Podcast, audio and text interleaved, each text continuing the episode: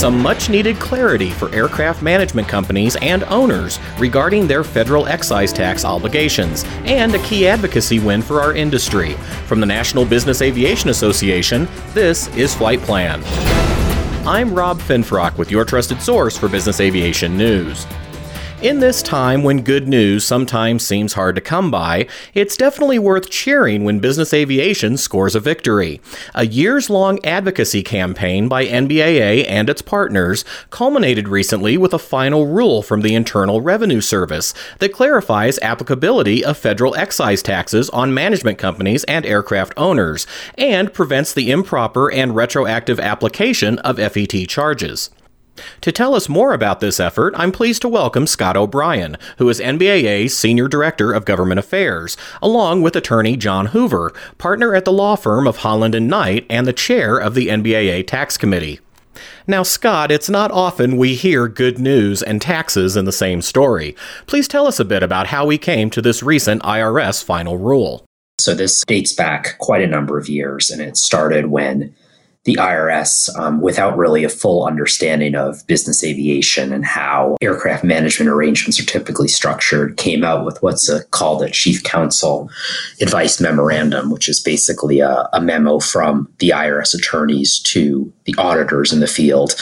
And the, the challenge with the memo is that it really inaccurately presented how aircraft management works. And in short, had the effect of applying a 7.5% tax to pretty much all amounts that aircraft owners pay to the management provider. And while a 7.5% tax might not seem like a lot, the, the big issue here is that if you're familiar with aircraft management, a, a, significant amount of money kind of is a pass through to the aircraft management provider where the owner, you know, with the owner's direction, the management company is performing maintenance, hiring pilots, doing all kinds of things like that. And business aircraft are, of course, costly to operate. So if you apply all those costs of operating an aircraft and owning an aircraft with a 7.5% tax, it, it gets quite costly. And the big frustration and, and, challenge for our industry was that this seven and a half percent tax it really should be applied to commercial air transportation. So it's the tax you pay when you buy an airline ticket or charter an aircraft. However,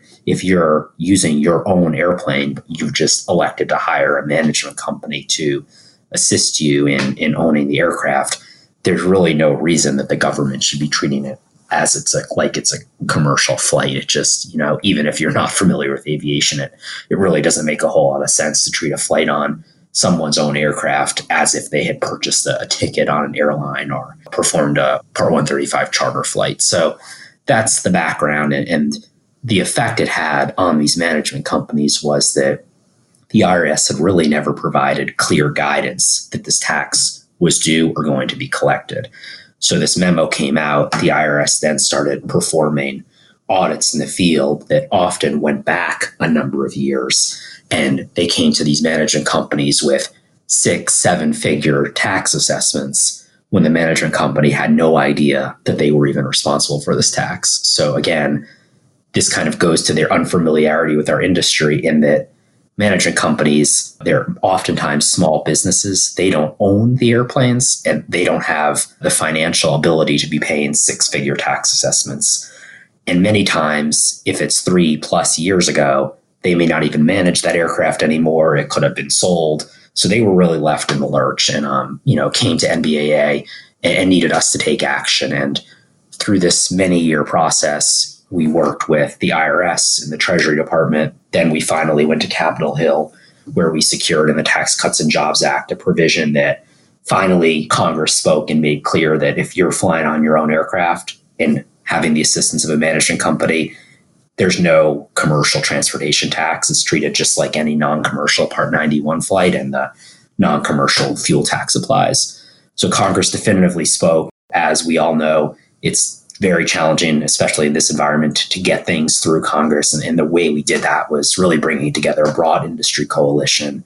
It, it took a while. It involved a lot of meetings. We had um, some, some really important champions on Capitol Hill. Pat Tiberi, a member of Congress from Ohio, who has since um, retired, really led the charge along with Senator Brown and Portman, also from Ohio. And the Ohio connection is, of course, NetJets and Executive Jet Management are, are, some of the largest players in this industry, and we're we're quite involved as well. So we we got the legislation done.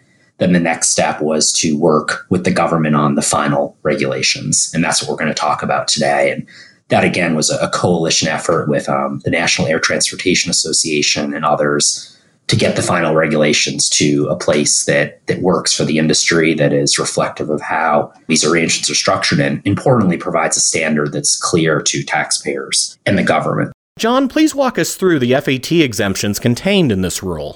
4261E5 says that if the owner of the aircraft or a lessee of the aircraft pays for aircraft management services or flights on the aircraft, then the exception applies. So if I own an aircraft and I hire Scott to manage it, if I pay Scott to manage the aircraft, those payments are not going to be treated as subject to federal excise tax. They fall within this management services exception. Well, one concern that we had was owner trusts involve a trustee having legal ownership of the aircraft, and then they have a document that hands control of the plane over to the beneficial owner. But it doesn't really provide for fair market lease payments, and it's not really set up like an ordinary lease. And we were concerned that there might be this cloud floating around the structure that people wouldn't really know whether they're beneficial ownership was going to be treated as being the owner or lessee of the aircraft so as to make them eligible for this exception. And we explained that concern to the IRS, and they agreed that this should not be something that's left open. So, in the final regs, they made it clear that owner trusts are not a problem, that beneficial owners of aircraft under these owner trusts are eligible for the exception. And this has been a years long process, right, John? We really started into it in 2008. The IRS had issued an audit technique guide that the tax committee didn't like on this issue. And we had a series of meetings with the IRS over several years, and we thought we were making progress through about 2011. And then the IRS kind of went silent on us and they issued the chief counsel advice in the spring of 2012. That's when we started having more focused meetings with IRS chief counsel, and they brought in another attorney at chief counsel and we had meetings with him. And that went on for several years. It's a little odd to say we accomplished something, but I think we did accomplish something in at least bottling up the process from a regulatory perspective. And in 2017, with the Tax Cuts and Jobs Act, the, the statute was put in place. And so at this point, we're just commenting on the statute, but we got statutory relief after almost 10 years of wrangling with the regulators over the issue. More in just a moment, but first, a word from NBAA. NBAA Flight Plan listeners, you get your weekly news here. Are you getting the latest daily headlines? The NBAA Insider Daily News Service puts the news you need in your hands every weekday morning, free of charge. Don't miss out. Subscribe today at nbaa.org/daily. We're back now with John Hoover and Scott O'Brien and our discussion of new IRS regulations affecting federal excise tax obligations for aircraft owners and management companies. Scott, from what John described, it sounds like even with many of these exemptions already codified in the 2017 legislation, this final rule may have been very different had it not been for work by NBAA and NATA. Yeah, so once Congress passed the law on the Tax Cuts and Jobs Act, we had numerous meetings with the IRS and Treasury Department to work through you know how they would implement that law because while the law was fairly specific there was additional guidance that was needed and John and the tax committee were, were really deeply involved in that. So um, we, we commented on a number of areas that had NBAA not stepped up, we would have had a final rule that would have caused additional confusion and kind of consternation in the industry, which of course wasn't our goal here. So, I mean, the, the owner trust, I think, is a, is a great example of sort of a, a new issue that we thought to raise during the process. I think one of the really fundamental issues that we knew about going into the rulemaking was how structures where there's a, a, lease of the aircraft are treated. And you know, John can go into this in more detail, but it's very common in this industry that an aircraft is owned in a special purpose entity and through what's called an ownership backup. Through a dry lease, the, the control of the aircraft is transferred to the actual operating company or, or the individual that, that's operating the aircraft. So there's a question as to if the lessee is making payments for management services, are they viewed as the owner for the purposes of this exception? Because kind of the, the key thing here is that the management services payments have to be coming from the aircraft owner to the management company for flights on the owner aircraft. So the natural question is well, let's say I'm a lessee of the aircraft, you know, am I deemed the owner and do my payments count towards being covered by the exemption? So while that seems clear, there's um, a part of the statute that talked about disqualified leases. And when the proposed rule came out, it struck us that the IRS was trying to expand this definition of what was a disqualified lease to a broader set of leases that we really were concerned about.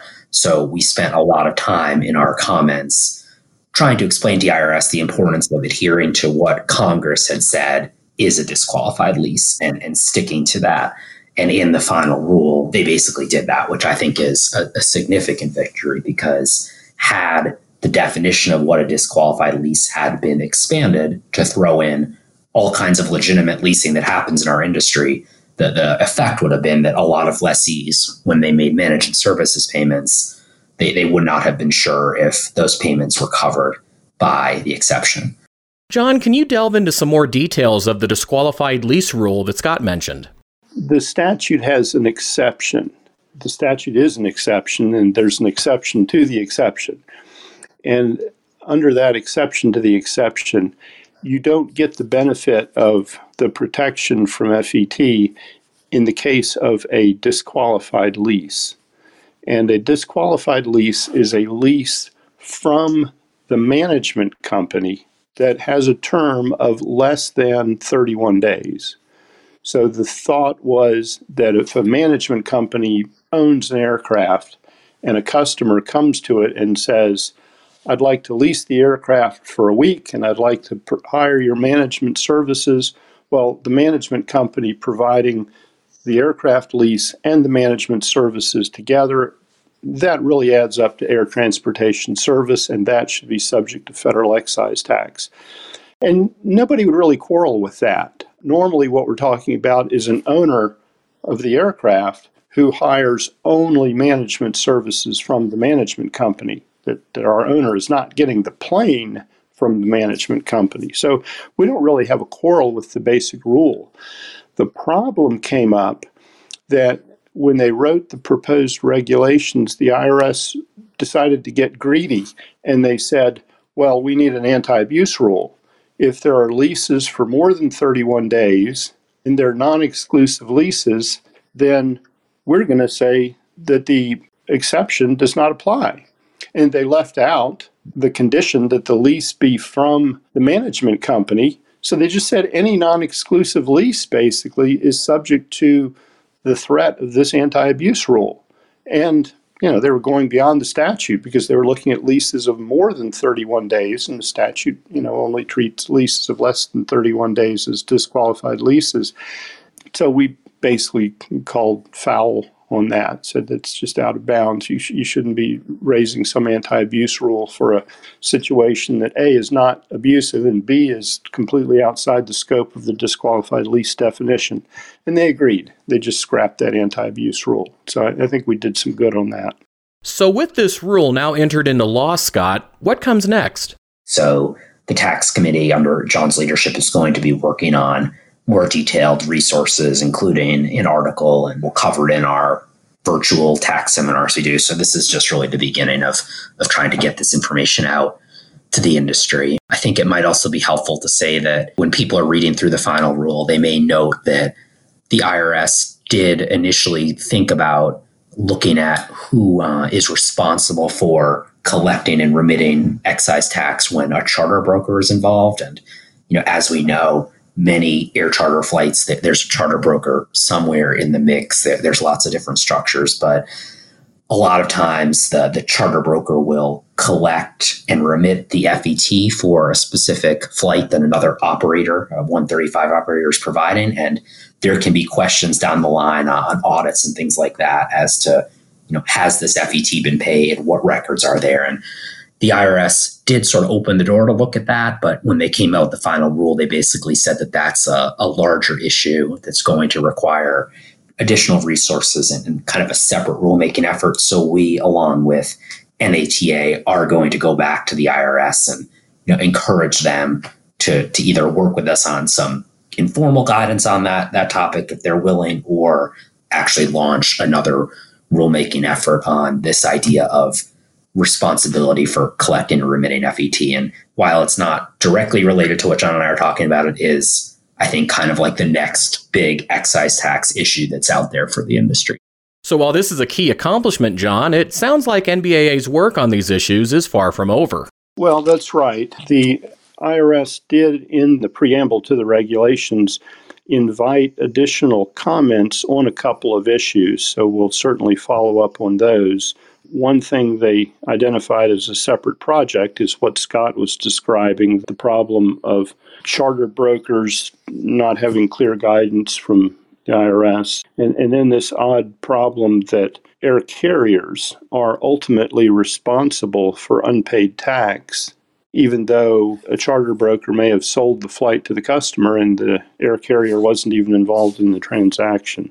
So uh, we do want to follow up on IRS's, I guess, invitation or, or pointing out that this is a separate project that they uh, have sympathy with the taxpayers' problems. One other thing they ask for comments on is the concept of an agent. And this relates to a subject that we pressed for relief on, and we really didn't get it. The concern is that if you have a related party pay for the flight, that is a party related to the owner of the aircraft, well, then the owner didn't pay for the flight and the exception doesn't apply. And we, we said we're going to have just all sorts of situations and distinctions that are very complicated. IRS, why don't you just let payments by related parties count as payments on behalf of the owner, either as the owner's agent or pursuant to a constructive lease or, or, or just administratively allow the payments by related parties so we don't have a lot of ridiculous distinctions to have to make. And, and the IRS just refused to agree to that. Uh, but they did open the door to further comments on what it means to be an agent. And uh, I think we'd probably press for some relief on the constructive lease issue again. So that's one additional item I think we need to follow up on. To keep track of the latest developments in this process, and to learn more about this and other federal and state taxation policies affecting the ownership, use, and operation of business aircraft, visit nbaa.org/taxes. And that's the latest from the National Business Aviation Association. Remember, you can subscribe to all Flight Plan episodes at Apple Podcasts in the App Store, wherever you find your favorite podcasts, including by asking Alexa or another connected device, or download them from nbaa.org. I'm Rob Finfrock. Thanks for listening, and join us next week for another episode of Flight Plan.